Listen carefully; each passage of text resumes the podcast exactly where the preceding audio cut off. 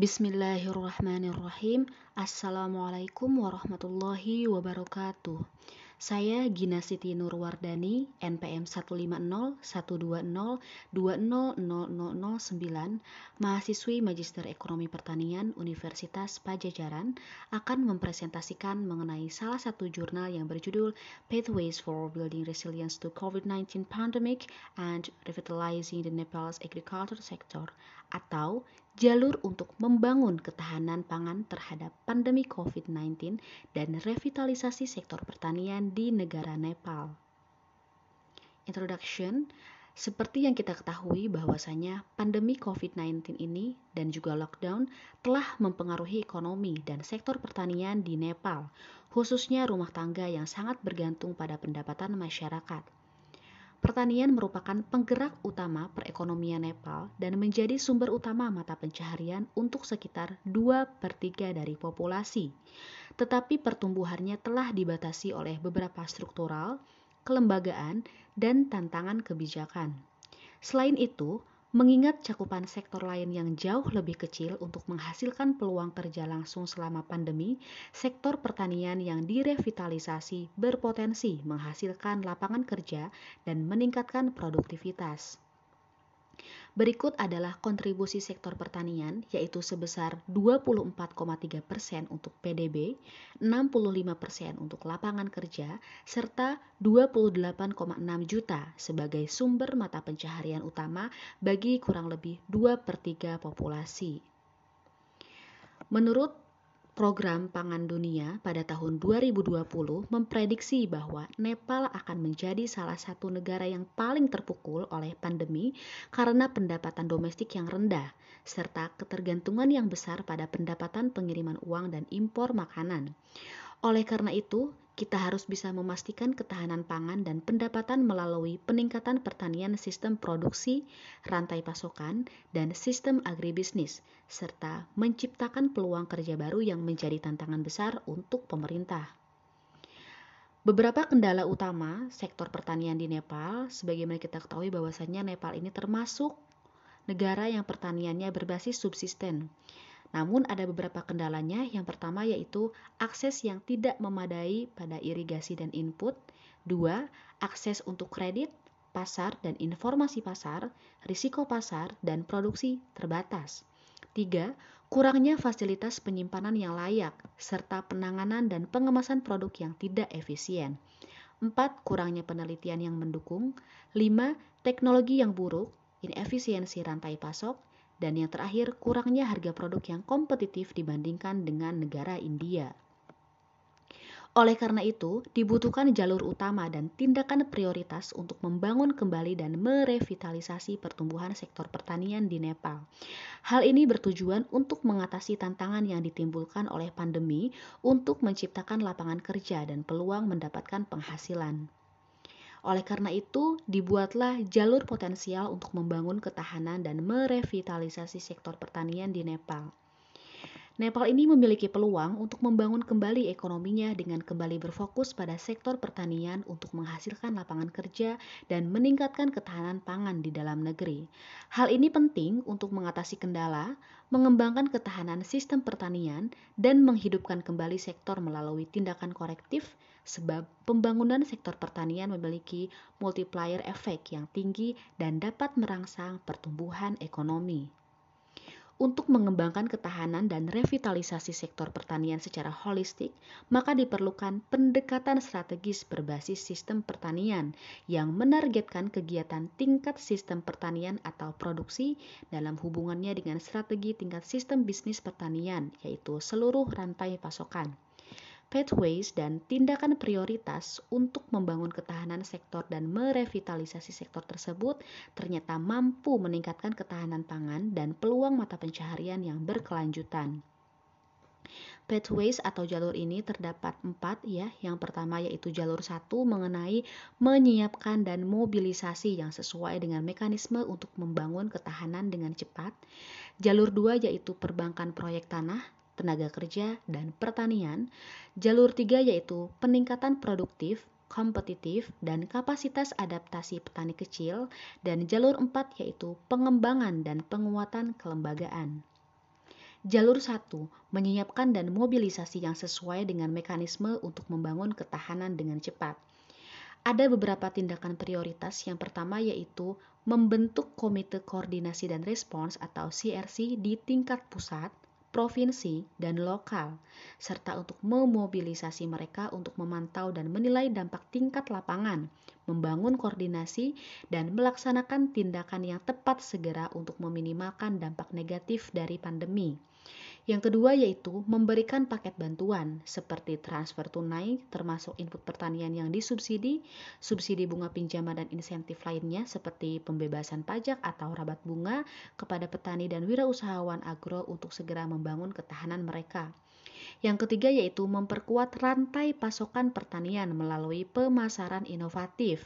Misalnya, promosi pemasaran langsung melalui mobilisasi pasar lokal ataupun pusat, pengumpulan produk pertanian termasuk petani kelompok ataupun koperasi pertanian, dan pemasok input pertanian, serta mengembangkan mekanisme layanan konsultasi pertanian instan di tingkat lokal.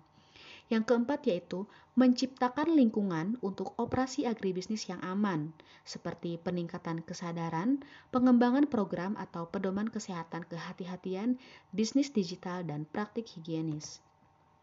Jalur dua yaitu jalur dua yaitu mengenai perbankan proyek tanah, tenaga kerja, dan pertanian.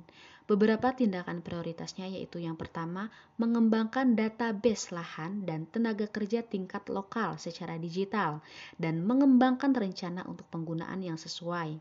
Dua, merancang dan menerapkan kebijakan, rencana, dan tindakan hukum yang tepat untuk perbankan tanah serta pemanfaatan lahan yang uh, kurang dimanfaatkan.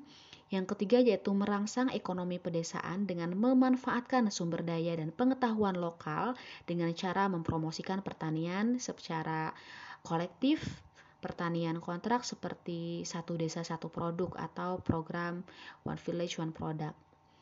Yang terakhir yaitu mengembangkan rencana dan program yang ditargetkan berdasarkan data bank tenaga kerja dan memberikan pelatihan pengembangan keterampilan dan dukungan kredit kepada penganggur untuk meningkatkan kemampuan kerja dan penghasilan mereka.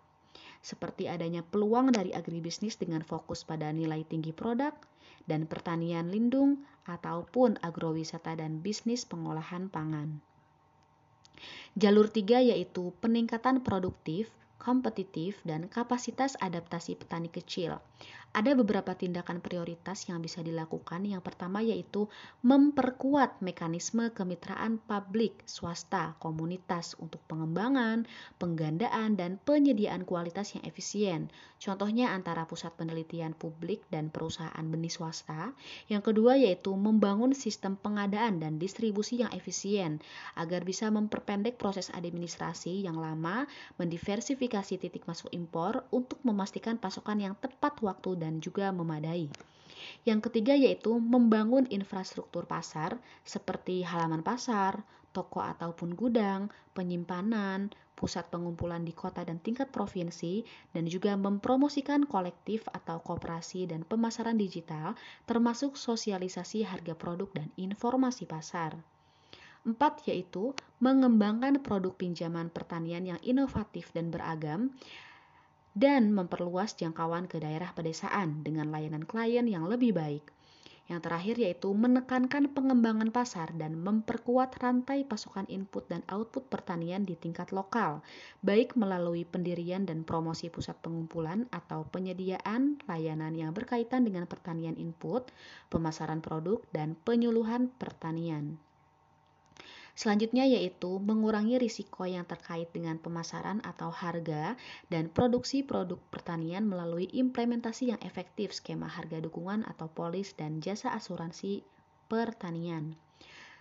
Selanjutnya yaitu mempromosikan skema irigasi kecil dan pusat perekrutan khusus untuk peningkatan akses ke irigasi dan pertanian yang sesuai skala mesin, mengatur dominasi perantara yang tidak perlu seperti kenaikan harga artifisial dan aliran tidak terkendali produk berkualitas buruk dari negara tetangga, lalu mendukung petani dengan berbasis hasil dan berbasis kredit atau bunga subsidi jadi tujuannya untuk meningkatkan produksi pertanian termasuk subsidi transportasi produk pertanian untuk daerah terpencil.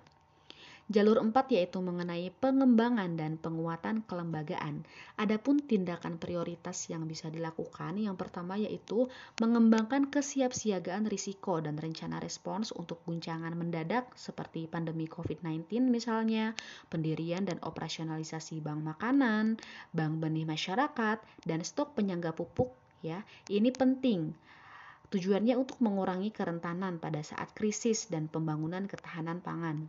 Yang kedua yaitu memperkuat pemerintah daerah dengan cukup dan kompeten sumber daya manusia serta sumber daya keuangan bersama dengan call center petani yang mempromosikan dan teknologi komunikasi serta informasi lainnya untuk meningkatkan akses petani ke layanan teknis. Yang ketiga yaitu melembagakan lembaga penelitian, penyuluhan, dan pendidikan pertanian publik untuk meningkatkan sinergi di bawah payung bersama Kementerian Pertanian dan Pengembangan Peternakan serta untuk memperkuat kapasitas organisasi Litbang Pertanian melalui peningkatan investasi, infrastruktur, kelembagaan, dan pengembangan sumber daya manusia. Selanjutnya yaitu mengembangkan mekanisme yang kuat untuk mendorong koordinasi, kerjasama, dan dukungan di antara tiga tingkatan pemerintah dan lainnya pemangku kepentingan misalnya sektor swasta, industri pertanian, bank pertanian, untuk menangani dampak langsung terkait pandemi sebagai serta tantangan yang lama. Selanjutnya yaitu mendirikan lembaga penelitian dan analisis kebijakan sebagaimana tertuang dalam rencana ke-15 untuk melakukan penelitian dan analisis kebijakan dan memberikan panduan strategis tentang masalah pembangunan pertanian jangka pendek dan jangka panjang. Yang terakhir yaitu mengembangkan payung hukum pertanian atau undang-undang untuk mengatur dan menegakkan intervensi pertanian yang tepat dengan kuat dengan kuat dalam dasar hukum. Baik, itulah beberapa hal yang bisa dilakukan, tindakan prioritas ya mengenai um, jalur potensial untuk membangun ketahanan dan merevitalisasi sektor pertanian di Nepal. Hal ini bertujuannya agar bisa membangun kembali ekonomi di Nepal untuk kembali berfokus pada sektor pertanian serta bisa menghasilkan lapangan kerja dan juga meningkatkan ketahanan pangan di negara Nepal. Nah, tujuannya apa? Untuk mengatasi kendala, mengembangkan ketahanan sistem pertanian dan juga menghidupkan kembali sektor pertanian. Karena tidak bisa dipungkiri bahwasanya sektor pertanian ini memiliki multiplier effect ya dan juga dapat merangsang pertumbuhan ekonomi. Sekian presentasi dari saya, semoga bermanfaat. Bila taufik wal hidayah. Wassalamualaikum warahmatullahi wabarakatuh.